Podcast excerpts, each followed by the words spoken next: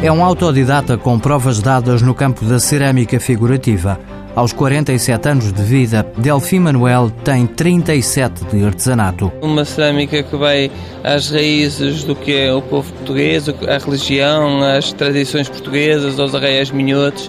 É baseado mais ou menos dentro das, no fundo, do que nós somos, nós, povo português. A relação com as equipas do Instituto do Emprego começou há 16 anos. Visitaram as oficinas, viram a nossa grande coleção de peças, cerca de 500, 600 peças.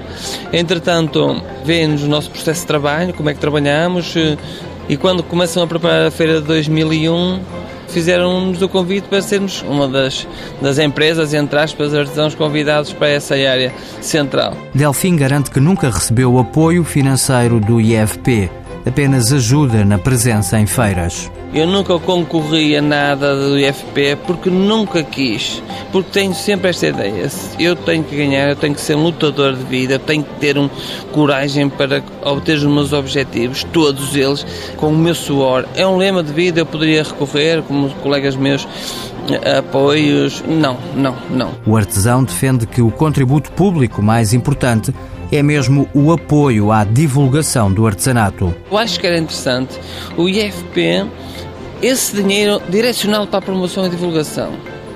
Como também serão as, as entidades, as câmaras municipais, essas, todas as entidades que estão relacionadas com a era do artesanato, não darem dinheiro para melhorar as oficinas, mas darem dinheiro para promover e divulgar. E sempre que forem para qualquer feira que tenha qualidade, não só em Portugal como no estrangeiro, a melhor forma que têm para ajudar os artesãos é promover e divulgar. Delfim Manuel, um artesão de Santo Tirso que tem conseguido viver da atividade da cerâmica figurativa e é apontado como um caso de sucesso na promoção do artesanato português.